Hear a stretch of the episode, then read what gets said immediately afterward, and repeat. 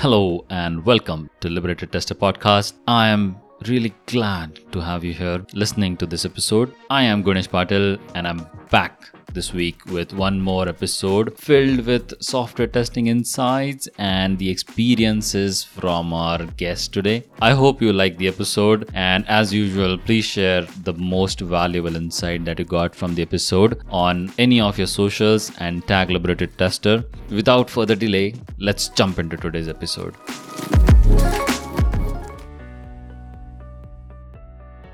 Hello everyone, so nice to again finally meet everyone here. It's been a month that there are no new episodes, and I would like to apologize that I have not been in touch for almost a month, and there have been some developments on the other fronts that I was taking care of, and that's why we couldn't meet. But yeah, I'm so glad to be here again, and today's episode is with Tobias Müller. He's the CTO at Progile.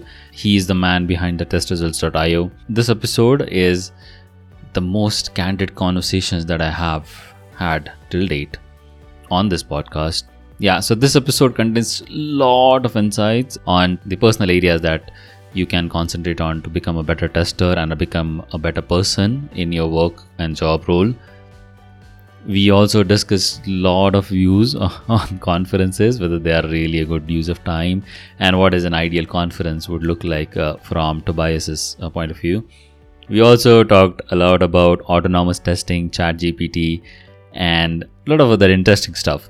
And yes, this is only the part one of the conversation. Part 2 is going to be released with a very special announcement, so stay tuned.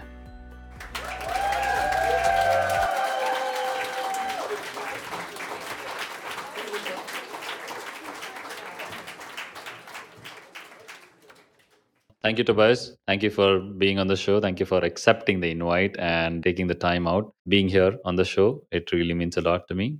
Thanks again. Yeah, thanks for being on the show. Thanks for hosting me. The office on the backside looks slightly empty, so I guess you are the only one in the office. That is true. It's 6 p.m. in the evening, so I'm the only one left in the office. But that is life, isn't it? Living my dream again. No, honestly, we got the first investment. It took me like 3.5 months to get to this place, and I guess if you get the first investment that you're looking for, everything gets easier somehow. So you closed an investment recently, is it? Yeah, but just a small one actually. It's like we do have a business angel now on board, and he's the guy who actually sold Instana for $500 million to IBM. Oh, so he has a lot of connections, and he can introduce us to virtually everyone, and that helps a lot. I mean, the money is nice, but the connections are better. Yeah, connections live forever. Money is just there, right? Yeah, it's all about warm interest, isn't it? It's about having a network, getting warm interest to extend the network and stuff like that. So yeah, correct. Yeah. Speaking of habits and your day-to-day work that you do, what is that maybe one characteristic of your personality which has helped you along the way of this whole journey? Yeah, the one characteristic that helped me along the journey is, I guess, I don't know if that's actually a characteristic, but having bold visions. Mm-hmm. It's like I would have never guessed that I claimed that for myself, because usually if you have visions, you don't know if is there still reality or not. But it's really like having a big picture. Yeah. And having the how do you call it? Like having the strength to stick to that picture, actually, to see that it doesn't work right now, it doesn't work tomorrow. Yeah. It doesn't work the day after, and it doesn't work next week. But at some point in time, you will make it working. Correct. And I mean, you just need to do more than everybody else. That's it, more or less, and then you will reach it. And I think that's the characteristic. Like and it doesn't fit into the testing context, to be honest. But I would love to cite Will Smith on that one. He said, like, if you and I are on a treadmill, I either win or I will die on this treadmill. And I think that is a kind of character that I am. So if you compete with me, I will either will win or I will die winning. That's a really powerful statement. And to have that characteristic, to have that bold vision to make something which is non-existent and getting that into existence takes a lot of efforts. But alongside efforts, you also need people who you can trust and people who can help you build that vision together. So in terms of people building and networking skills, do you think any other soft skills which can help testers or any person professionally more efficient or more, confident towards chasing their own dreams? Yeah, and the answer to that is also something that I would have never guessed that it comes out of my mouth, but it's like having emotional intelligence. Mm-hmm. And funnily enough, I learned that in a sales seminar. It's like how to connect to people, how to actually understand people, how to listen. They call it actually active listening, just as a marketing term, but it's really getting an understanding of what the other side actually means. What is their background? Why do they argue like that? How can you actually help them to see your point? How can you better understand their point? And that is, for me, that's a soft skill. You cannot really, not something that you can measure. It's not something that is just there. It's not something that you can really train. Correct. But I read this book, Never Split the Difference by Chris Voss. I don't know. Do you know him? No, I don't know him. No. He's a well-known FBI hostage negotiator. Okay. And he said never do compromises. It doesn't make sense. You need to understand each other. And here's this example, if your wife wants to go to Greece, for example, into the holidays, and you want to go to Tunisia or wherever, to Egypt, to the holidays, and you find a compromise. There is it's like in between. It's like Iraq, Iran, somewhere there. Is that where you want to go at that point in time? And he said, you need to, if you ask for reasons, why do you want to go to Greece? It's I want to dive. Mm. So you don't want to go to Greece. You want to have a good diving experience. Yes. And I think that is what is required in testers being able to connect to people. Mm-hmm. And you also see it on LinkedIn, by the way, using my chance on your podcast, actually. You see it on LinkedIn that people, most of the time, they just have their opinion and they force it on you. Being it in comments or being it in posts relating to your post, they just force their opinion on people, and it's they don't even ask why you came up with something like that. It's always and specifically, I think that's also specific in the testing market. If you look, for example, my girlfriend is in marketing, okay, mm-hmm. and it's completely different over there. It's everybody's listening to each other, and if somebody has a brilliant idea, everybody else is saying, yeah, let's try that. Actually, it works out, it's actually amazing. Yeah. And that is what I would expect as a soft skill from everyone in the business, actually, but not only testing. I honestly, I would just expect it from everyone. Yeah, correct. Communication is what human beings are connected for, right? I mean, unless you connect, you can't really get the hang of the communication, and that relationship never goes beyond a certain point if you don't have that communication, right? Yeah. I mean, what about you? I mean, you're working in a big company. I guess communication is a part of your daily business, isn't it? Yeah, it's absolutely. I mean, if you look for, let's say, I work in a startup, so I lead all the automation efforts and at that startup. So whenever there is a question on something which has been happening for 3-4 years, mm-hmm. it needs a lot of convincing to people. So saying, this is not the way, and this is not the way we are going to scale together. We have to break it down. We have to think of new approaches. And then we'll get to a place where we want to be. So that's, for us, it's kind of a weekly struggle. Every week there's something else. And then we have to go to people and say, "Oh, no, this is not how it works. Let's have a discussion. We'll sort it out, and then we'll come up with a new approach." That's how it goes weekly, on a weekly basis for us. And you said it's actually a discussion, isn't it? It's not like, "Hey, this is how it has to work, because then you can be pretty sure that the opposite will say, no, it's not. Yes.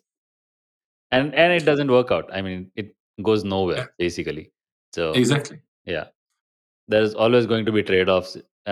You can't be always right. So you have to accept that fact. And that is what I think is I've never experienced it before, but in the testing community, there are a few people that think they are always right. Yes, I know. Which is not the case at all. It leads to unnecessary banter and all those things, which is not healthy at all for the community. So it's not something that anyone should get into. Well, perhaps it's not only testing, perhaps it's IT in general. I guess there's also like for programmers and coders and stuff like that. There's also and also others, now that I think about it, it's like when we started with Scrum like 14 years ago, there was also someone who said like, no, I know exactly how it works and it works only in this way. It's like, okay. Yeah. And you can imagine how the others looked at him. It's more or less like, if you say it now, we do it, but honestly, if you're gone, it will be different. Yes, correct. I mean, having confidence is a different thing, and having kind of overconfidence is a pretty different thing. So, like you said, right? You have the visions which are not yet there, but in that, you have to go through a lot of process of learning new things, reading new things, and then maybe borrowing ideas from here and there, and then come up with your unique proposition about those ideas. So how do you keep yourself up to date with what's happening? And is there any particular source that you refer to, or is there anything that is very close to your heart in terms of learning new things? So what I do is actually, I am a lot on YouTube.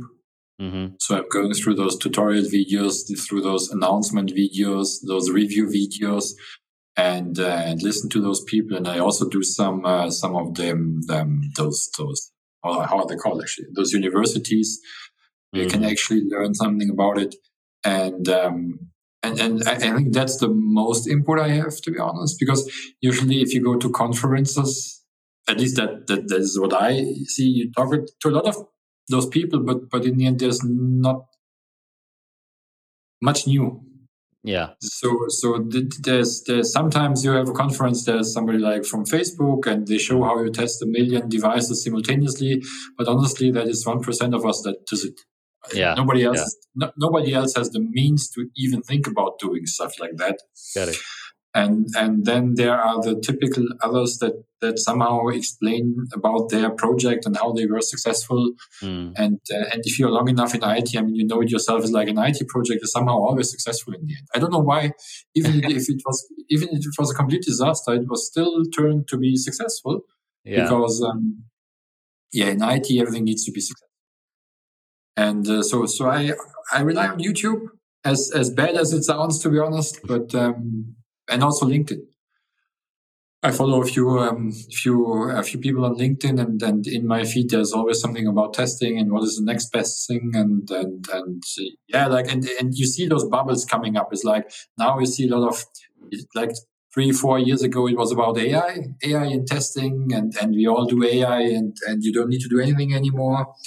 Then that was debunked, and now it's about autonomous testing and stuff like that. And I'm looking forward to all of those talks that are coming up in the next 2 to 3 months. And then I'll do my reaction videos afterwards. But that is how I stay up to date. And then naturally trying trials from other vendors. I mean, we do automation testing, so I test all of the different tools that are in the market, and if somebody is announcing a new tool, I'm the first who jumps on the beta wait list or trying a trial as soon as they are available. Yeah. Speaking of LinkedIn, I've seen a lot of your posts regarding bugs on a lot of other websites that are there. So, I mean, is it just like a hobby, or is it actually something that is taken up as a project or something? Honestly, those bugs, they just happened. I don't know. It's like, and it's actually interesting. It seems to happen to everyone. It's just like nobody posts about it. It's like people accepted that software has bugs, and that is what actually generates a pain in my stomach, to be honest, because it's like, and that started like 10, 12 years ago, is when people said like, yeah, but we gave our best. It was best effort. Yeah, and you see it even it's always more as like best effort. We did our best, and yeah, but you changed your mind, and therefore it's not working and stuff like that. And it's really like, and I'm also following Bolton's profile, and he does the same in a far more proficient way naturally than I do it. But it's like if you just need to book an airline ticket, and you find like $5 to $7 till you get the freaking ticket. and it's like really one of my marketing ladies actually said like, Tobias, somehow you are attracting bucks. I don't know why, but they all need to come to you apparently.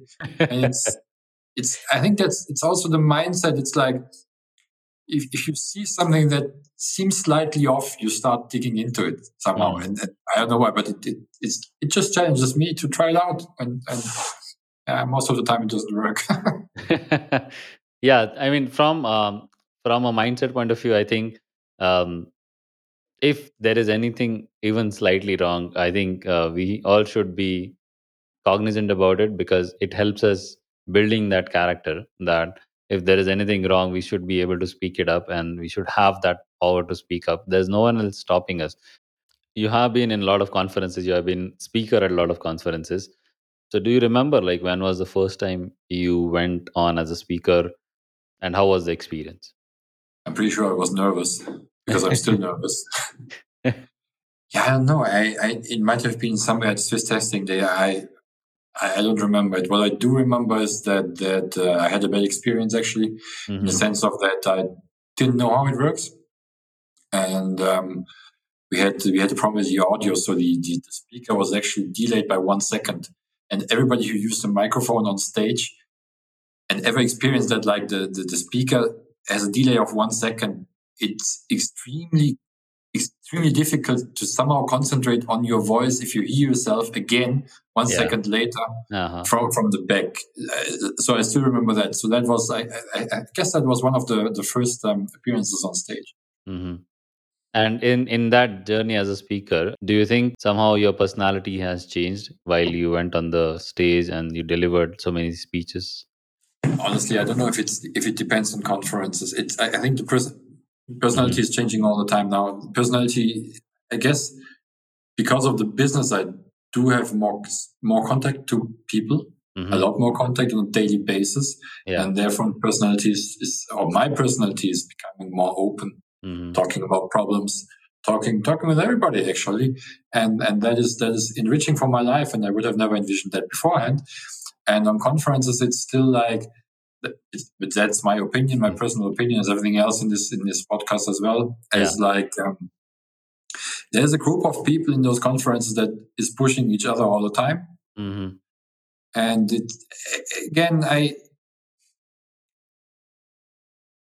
it's an interesting experience, but I don't know.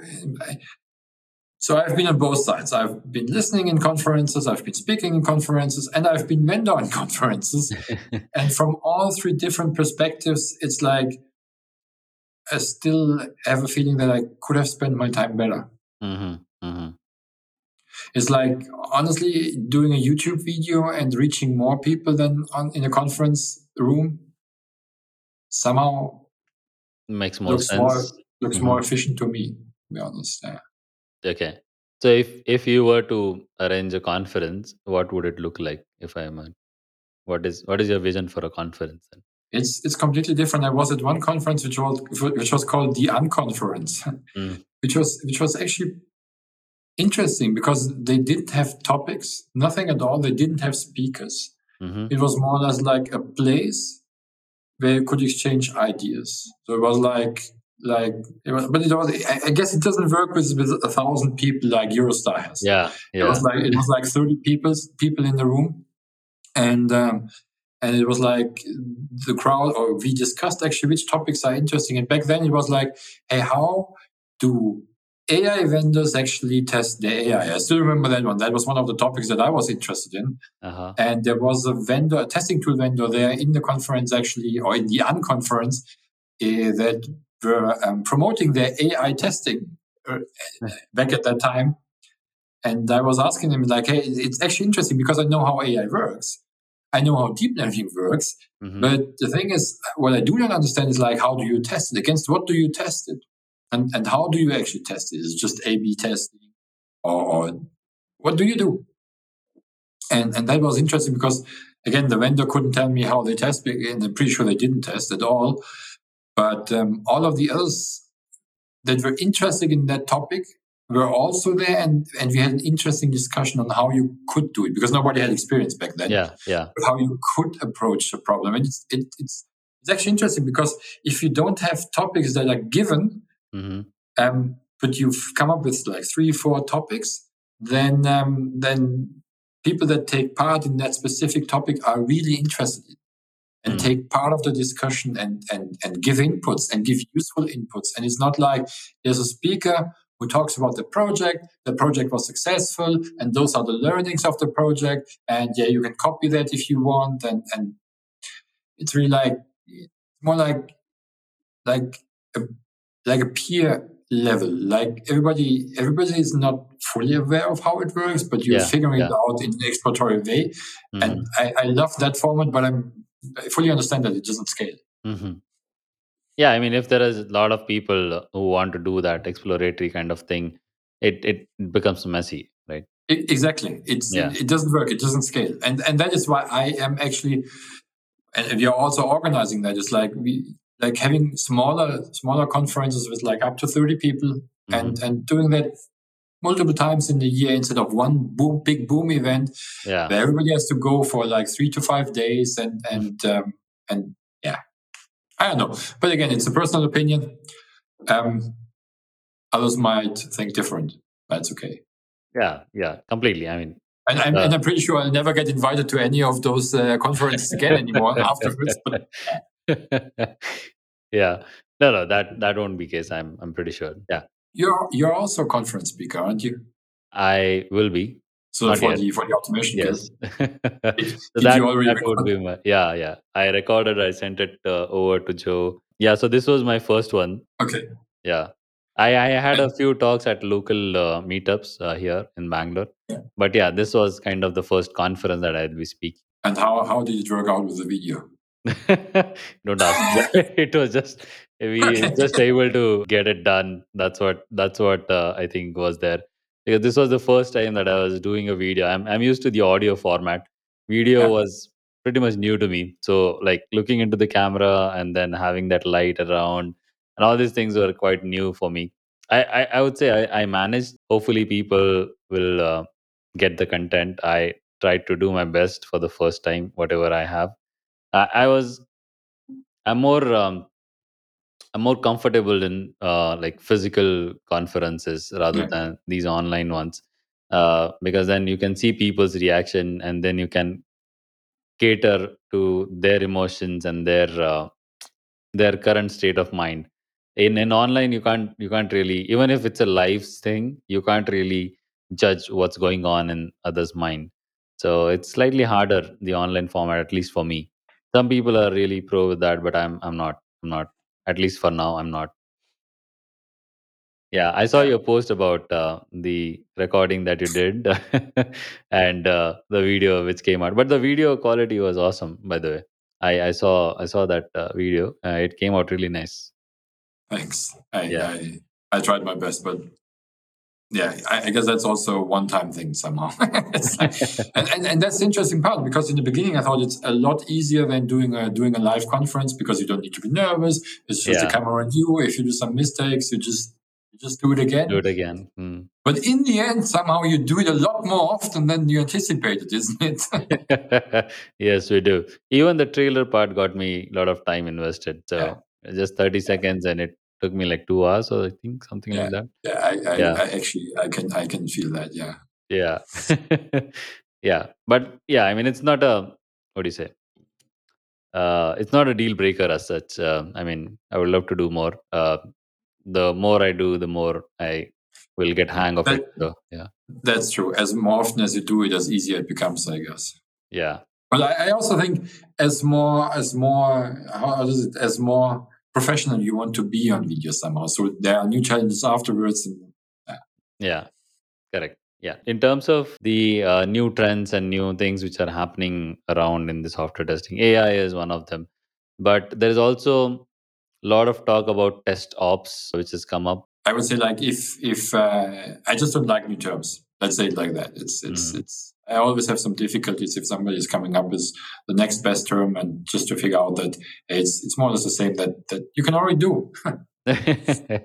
There's also, like, people try to invent new terms just to maybe have a conference topic or a speaking topic. That's the point. And that is for me, that is pure marketing. It's like in marketing, there's this rule. You always need to come up with your own vocabulary. Yes. Because nobody else has that, so you're already unique just because you use different words. Mm. And the next step is actually you need to refresh that every 2 years because people are getting used to it and think like it's a standard already and you're still standard. So you come up with the next words. Yes. And that's the point.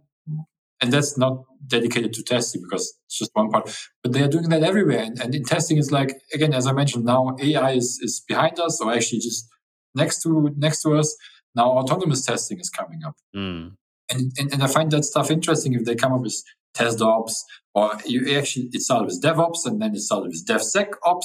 And at some point in time, you also had DevSec test ops and stuff like that. Yeah. Now they have test ops. And now this autonomous testing, which is always in my mind right now, because I'm learning a lot of it and I'm listening and watching a lot of information that people are coming up with. And it reminds me to something that I had on one of those conferences, actually, that was I think it was automated testing somewhere in Rotterdam, like 5 years ago. I don't know. Testing days. And there was a guy from Tesla, actually. And he explained how they test their autopilot and all of those systems that are involved in making this autopilot happen. Yeah. And that was an interesting lecture because that was not information that you could find on the net somewhere. Yes, that was really proprietary information. Only Tesla had it. They never went public with it. It was just on this conference. And it was an extremely interesting talk. Mm. And he was also talking about the level of autonomy and where they are right now and where they want to be and what they are trying to achieve. And the result was more or less like he was an engineer at Tesla. And he said, like, with the current system, we will not be able to achieve autonomous driving. Mm. Period. And he actually, and you might know that, I don't know, but he actually showed a picture from I think it was somewhere in India or something like that, or it might somewhere be in Europe, where they actually had like a traffic light with 12 different lights. I think it was like 12 different traffic lights attached to each other and multiple red lights over each other. And it's like, so if you would approach that crossing, which is your light? Can you decide that? And nobody can. And they just somehow find their way over the crossing. Yeah. And that is how it works. And that is something where we are far away from right now in AI. I see all of the major new things that they have in artificial intelligence, generative AI, and I also played around with ChatGPT. But yeah, again, and that's just as an example as putting new words on technology that in the end doesn't deliver what people expect from those words. Correct. And that also leads to the parity. And then I think the whole term gets kind of biased in terms of people's views, so that if anyone tries to reuse that term, people already say, oh no, this is not something that they claim, and it won't be doing what it is doing. Same thing happened with terms like self-healing, auto-healing, all these things, right? So when they came out, it was like, oh, this is self-healing thing. But somehow it doesn't work in one of the contexts. And if someone else is also reusing that thing, then people have that bias. Oh, no, these guys came up with that first, but it didn't work, so this will not work. So then the term all becomes a negative connotation, and then it just dies out, I think. And I think one of the problems is that people always use words which generate expectation. Yeah. It's like if you hear self-healing, you somehow automatically have a link of what that means. Mm. You don't need to learn it. And they came up with this new term self-healing, which is already used in different disciplines, but not in testing. Yeah. And that is, and also autonomous testing. I mean, or or AI-driven testing and stuff like that. Mm. And also, if you hear about artificial intelligence, usually people think about artificial intelligence completely different to what it actually is, because they see the result of it, but they don't understand what's underneath, and that is somehow for me personally a pain. But yeah. So if you were to define autonomous testing, what would it be? Autonomous testing for me is easy. Yeah. It is not required at all. And I already did an article about that like 3 years ago. It's like, if we have autonomous testing, mm-hmm. then we solve the Halte problem in computer science. And if we manage to do that, we don't need testing anymore, because the same engine that can understand, because if you have real autonomous testing, the software would understand the intent of use of the application. So it would understand for what that application is meant to happen. And if that's the case, I wouldn't need to write that application myself. I could just tell the computer, hey, I need an application that does this. And it would just be there magically. It would just behave as the application that I needed. Yeah. And if that's the case, I don't need testing anymore, because the application is already 100% correct. Mm. And that's the point. People don't understand that, and I see that by testing, and I also see the differentiation between testing, checking, and inspection. And sometimes I like the idea of making distinguishment between those, and sometimes I hate it, to be honest. But sometimes it's required, and I see why testing is will always be required if you make the differentiation between those disciplines. And that, at least for the next 50 years, with all of the advancements that we have in artificial intelligence and technology, I'm pretty sure we are still far ahead from what everybody thinks. Yeah, absolutely. Expect from. Yeah, correct. Absolutely. I mean, autonomous, the first time when I saw something autonomous, is like, it was random clicks on the screen. It's like, yeah, but Jesus Christ, it is autonomous, but what is the benefit of it? So if that thing by accident actually hits on the button, correct. And the software does something. Where does the software know what is actually meant? So it can check that it's always doing the same. I get that. Mm-hmm. But is that the right thing? You don't know. Yeah, at the end, if it doesn't add value, it's of no use, right? I mean, unless you can prove. See, Ganesh, it can add value. So doing monkey testing adds value.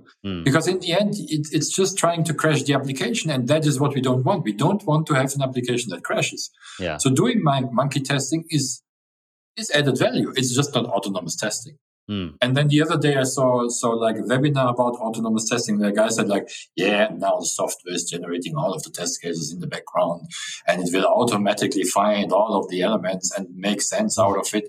And in the end, he was looking at the list of 426 elements on a simple login page and said like, yeah, now we need to identify this green button, and we find it in the list of the 426 elements. And now we tell the system that it needs to click on this button, and we put it in the right sequence. And I said like, okay, so what did it actually do?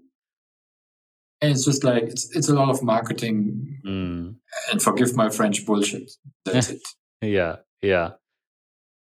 In the end, I think it's something like whatever is current, whatever works. I think that's what gets into marketing of these kind of tools, which is at most times it's like false marketing that is there.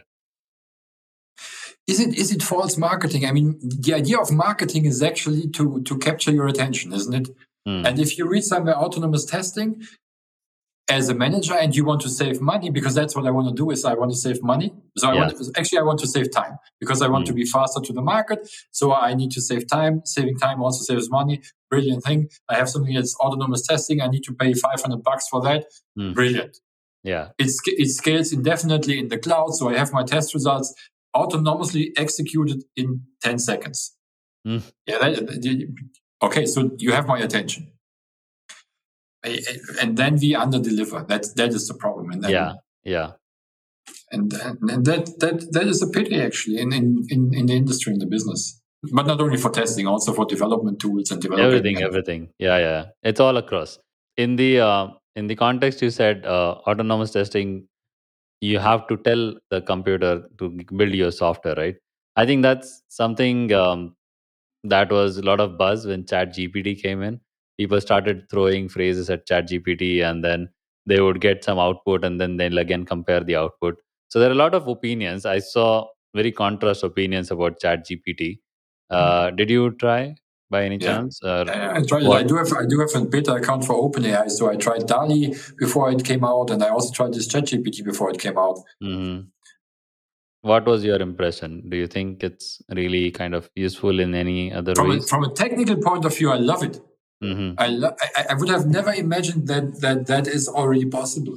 To be honest, it's like if you look at that, and if you look specifically at the speed of iterations, it's tremendous. It's tremendous. Technically, I love it, but I think the perception of it is off.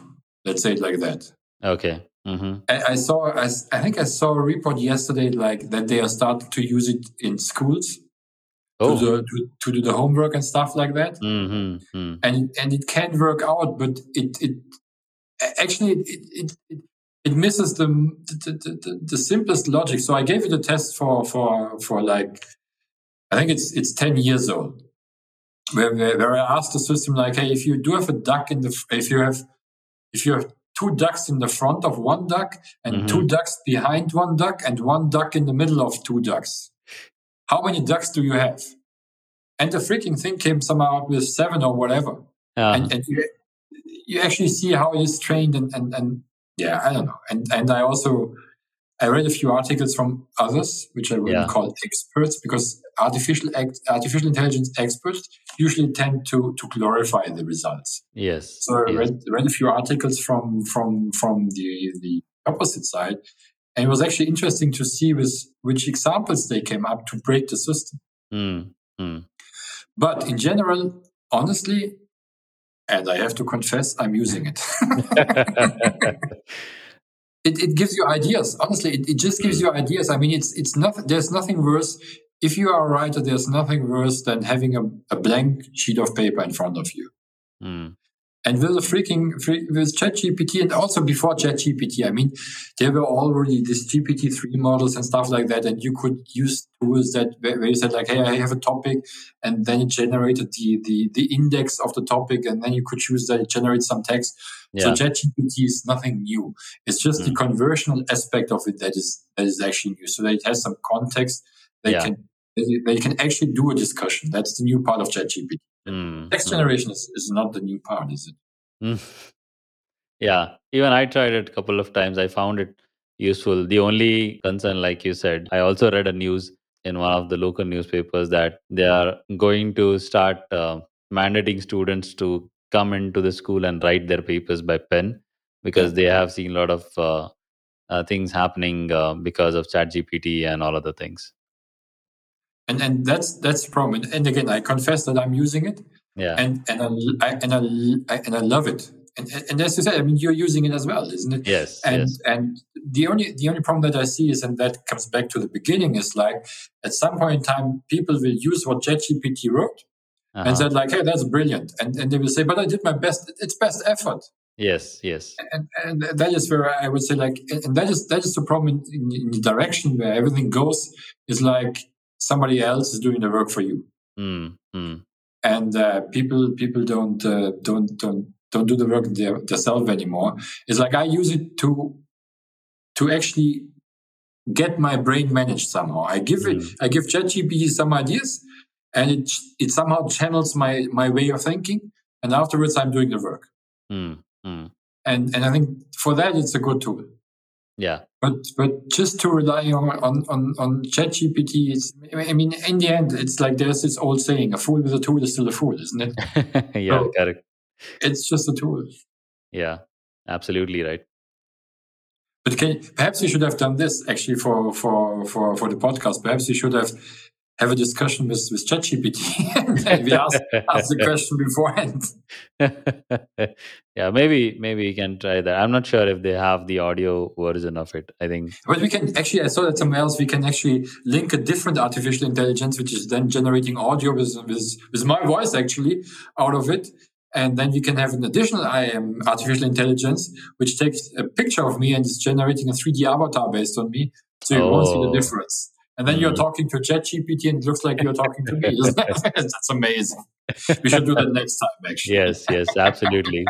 We should train you. We'll train you on this podcast episode, and then we'll ask the same other questions based on this. That's a good idea. We should try that. Okay. All right. I think from questions point of view, I think whatever we wanted to cover, I'm pretty much done. Also, we talked about a lot of other topics which are not on the list, which was really good. I really enjoyed the discussion. And thank you again for your time. I will let you go because you're alone in the office. So maybe I don't want to keep you for long. So I mean, isn't it 11 p.m. for you? Meanwhile, already it's like 11:45 now. So yeah, 11:45. See, get some rest. Get some rest. Yeah, I will. All right then. Thank you again. Thank you for your time. It was a pleasure to have you. Thanks for having me. Yeah. Thank you again. It was a pleasure. Yes, pleasure was all mine. Don't worry. Thank you for tuning in today. I hope you found it useful. If you did learn something new today, please follow us on Instagram, LinkedIn, and also share, rate, subscribe to the podcast so that you get the notifications for the new episodes as and when they're launched. Thank you for being here. It really means a lot to me. Until we meet again, it's a goodbye from my side. Take care and be in great health. Thank you.